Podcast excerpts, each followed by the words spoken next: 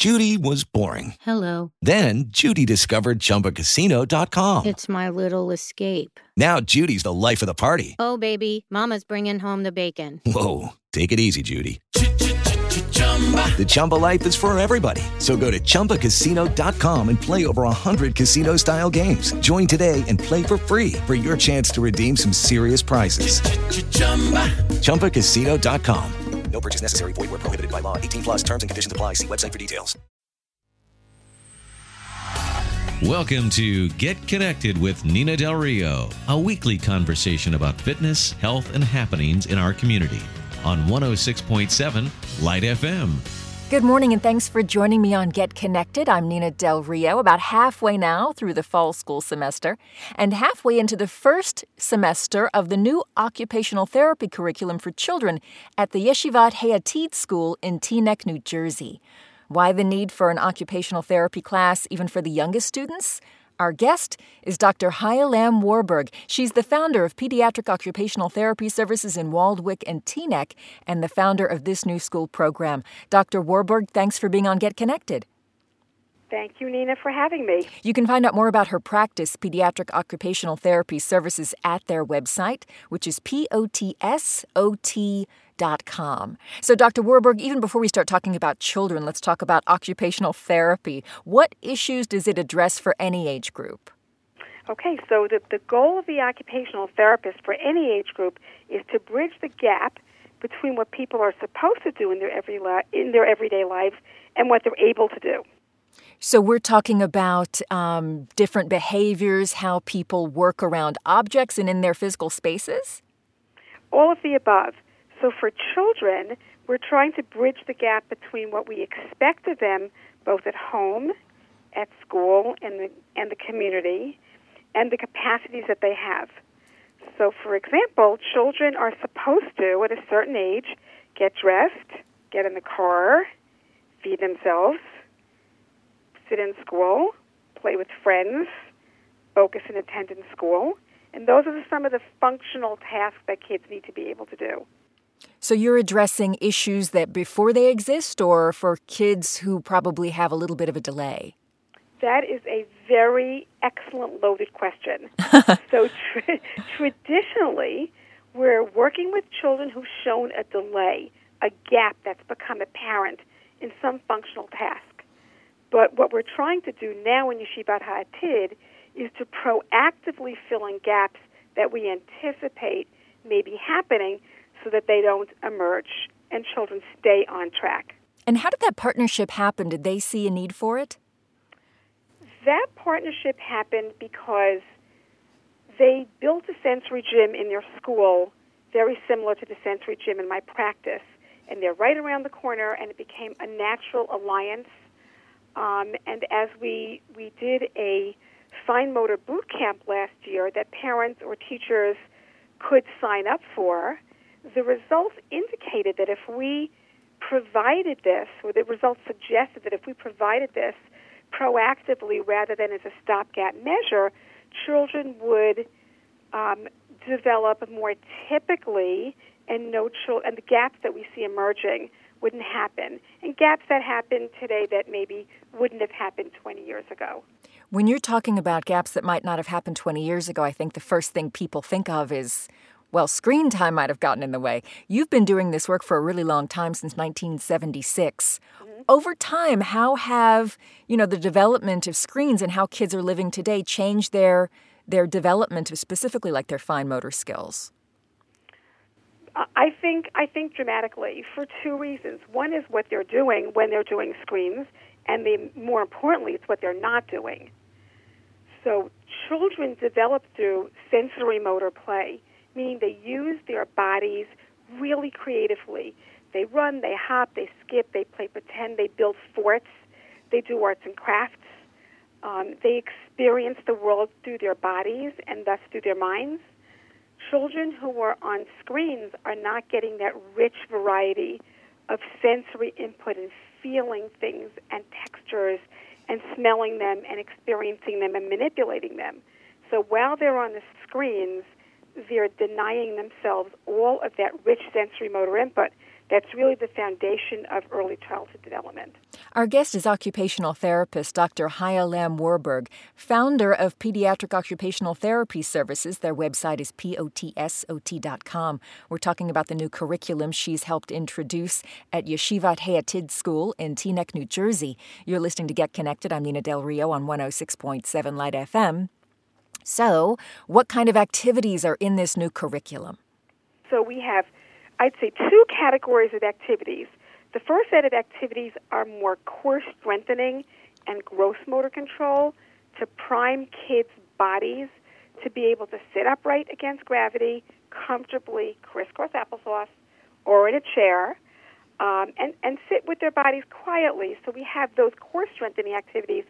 So we might do a human tunnel, or we might do an obstacle course, where we're working on kids' muscles from the core, from the inner muscles to the outer muscles, so that they're experiencing movement and strengthening in a developmental progression.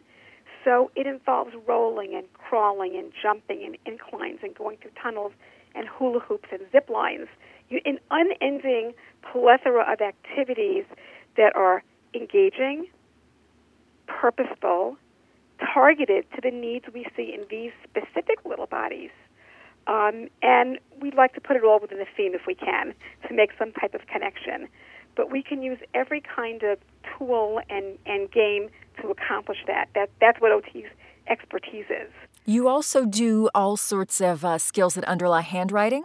Yes, we do. So after we finish with the core part and those little bodies are primed for sitting, we'll bring them to a table where they're sitting with their feet flat on the floor appropriately and work on underlying skills of handwriting. So finger isolation, separating the fingers, hand strengthening, using the fingers together in different combinations, cutting activities, maybe coloring on an incline, in a way that naturally will pull out the underlying skills that are important, so that children aren't just writing in an awkward, compensatory manner, but in the way their bodies were designed to work.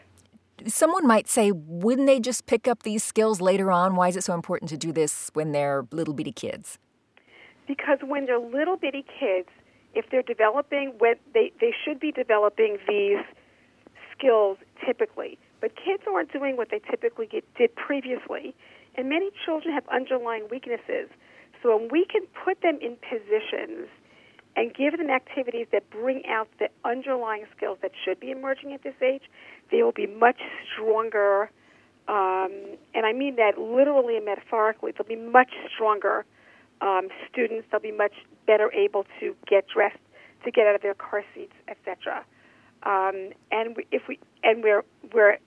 attempted this program because we find that kids aren't able to execute what they used to do 20 years ago, yet the academic standards for what are expected from 3 and 4-year-olds have ramped up, while the little bodies that we're getting in school seem less prepared to do the kinds of activities we even expected 20 years ago. Is there data that backs this up, that the less development of physical activities has sort of hindered what their minds might be capable of? Or their focus, I could say? Sure. Well, there's a hierarchy of skills. I don't know if there's one single study, but there's a hierarchy of skills that you need to reach academic readiness. And part of what you need for academic readiness, based on the work of Piaget, is sensory motor development. That's the first stage of development. So sensory motor development is what we're promoting in these 4-year-olds. Using their bodies, using touch, using the sense of gravity, sound, sight, pulling all the sensations together so that they can motorically execute things correctly, and then that the feedback they get from doing things accurately makes them stronger and more efficient. What are flexible classrooms, and how does that work to help kids focus? Okay, flexible classrooms really refers to flexible seating. Since kids are much less able to sit up straight, we see them fidgeting and rocking back and forth in their chairs and sliding out of their chairs and wanting to get up and get around and fidgeting endlessly. We have all kinds. We have all kinds of ways of helping kids just be able to focus and pay attention because their bodies are solid. So we have wobble chairs and accordion chairs and sitting on therapy balls or Dycem, which is just a sticky kind of substance, or allowing kids to walk around a little bit or lie on their tummies. So when we build in that flexibility so the kids are more comfortable in their bodies, they're better able to focus and attend to what's going on in front of them. This class is weekly. How is the program going thus far in the semester? It's going beautifully. The teachers are extremely enthusiastic, as are the children. They come into the room, they're all excited. We've got just a starting routine, and then they really, really wait to see what's going to happen next. So the half an hour goes by in an absolute whirlwind of activity, and that half an hour has maybe had 2 hours of prep time put into it, just to design the just perfect activities to elicit what we want from these kids, from their bodies. Yeah, my next question would be what are you learning? How do you adapt what you're doing in your private practice to a group curriculum? Very good question. First of all, we had our Fine Motor Boot Camp last year that really kind of led us down this path and to the conclusion that this is something that we should be offering all children rather as an after-school activity. So what we're learning is we have to create activities that will appeal and be engaging for all kids, and that we need enough therapists running the group so that we can individualize our attention to kids who need more help so that they acquire skills in the way that they need to be able to. So even though we're doing a group activity, our therapist's eyes are necessary every minute of the half an hour in order to really make those activities work for each individual child. And what should parents know about how to help their own kids? There are many things parents can do. First of all, I would say limit screen time dramatically in order to make way for other things.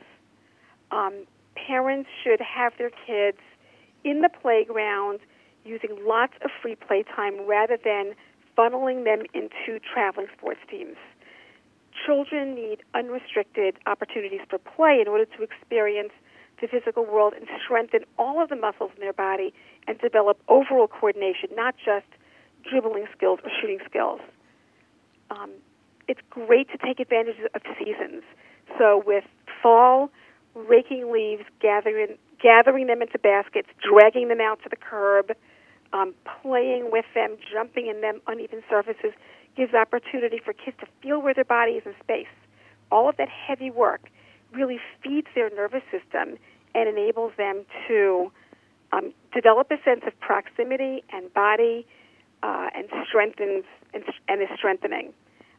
Shoveling snow, gardening, all of those opportunities for heavy-duty work are things that feed children's sensory motor system. We've had experts on the show in the past who've talked about kids in school anywhere who are disturbed by fluorescent lighting, for sounds, kids on the autism spectrum. How does OT help these kids? So one really important subspecialty of occupational therapy is sensory processing disorder.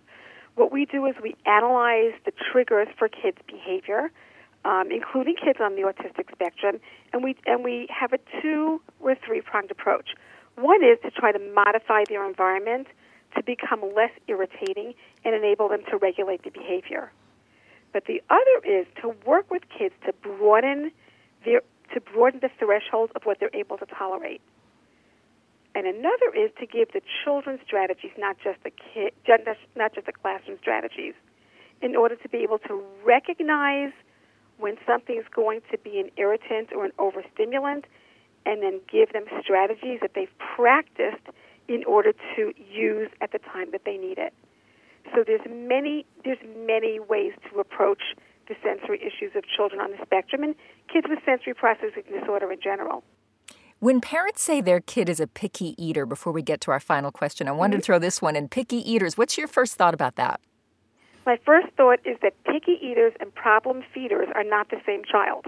So for me, a child with a real problem has probably less than 20 foods, has eliminated an entire food group, let's say fruits and vegetables, or proteins, or cannot go for 3 days without repeating a food, or limits textures dramatically. Some of the picky eaters are kids who I call eat the 5 beige food diet. like Cheerios, crackers, pretzels, bagels, and maybe bread. And that's really a problem nutritionally. And each child requires their own kind of analysis to see what's pushing their eating buttons and develop a strategy for those children. And our strategies are very, very playful. To be honest, those 5 beige foods, that's a lot of adults' diets, too.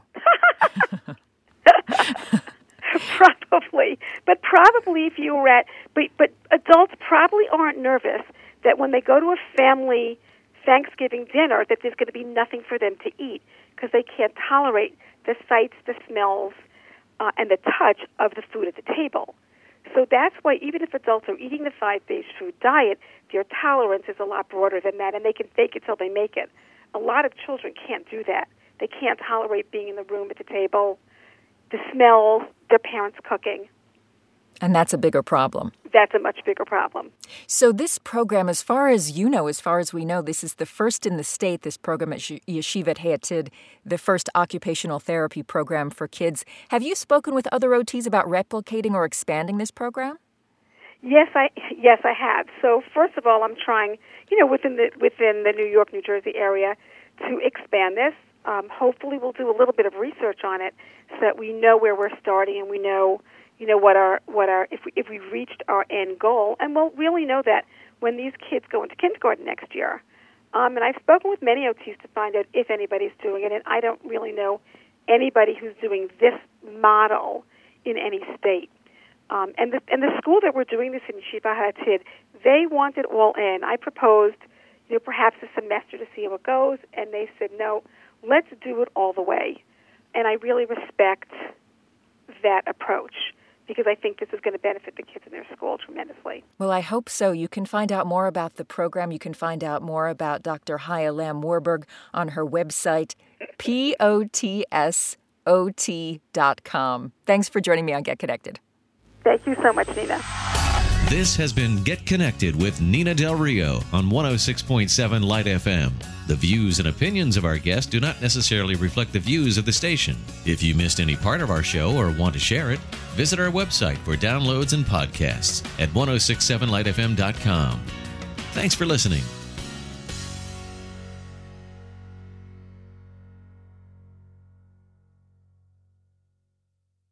Judy was boring. Hello. Then Judy discovered Chumbacasino.com. It's my little escape. Now Judy's the life of the party. Oh, baby, mama's bringing home the bacon. Whoa, take it easy, Judy. The Chumba life is for everybody. So go to Chumbacasino.com and play over 100 casino-style games. Join today and play for free for your chance to redeem some serious prizes. Chumbacasino.com. No purchase necessary. Void where prohibited by law. 18 plus terms and conditions apply. See website for details.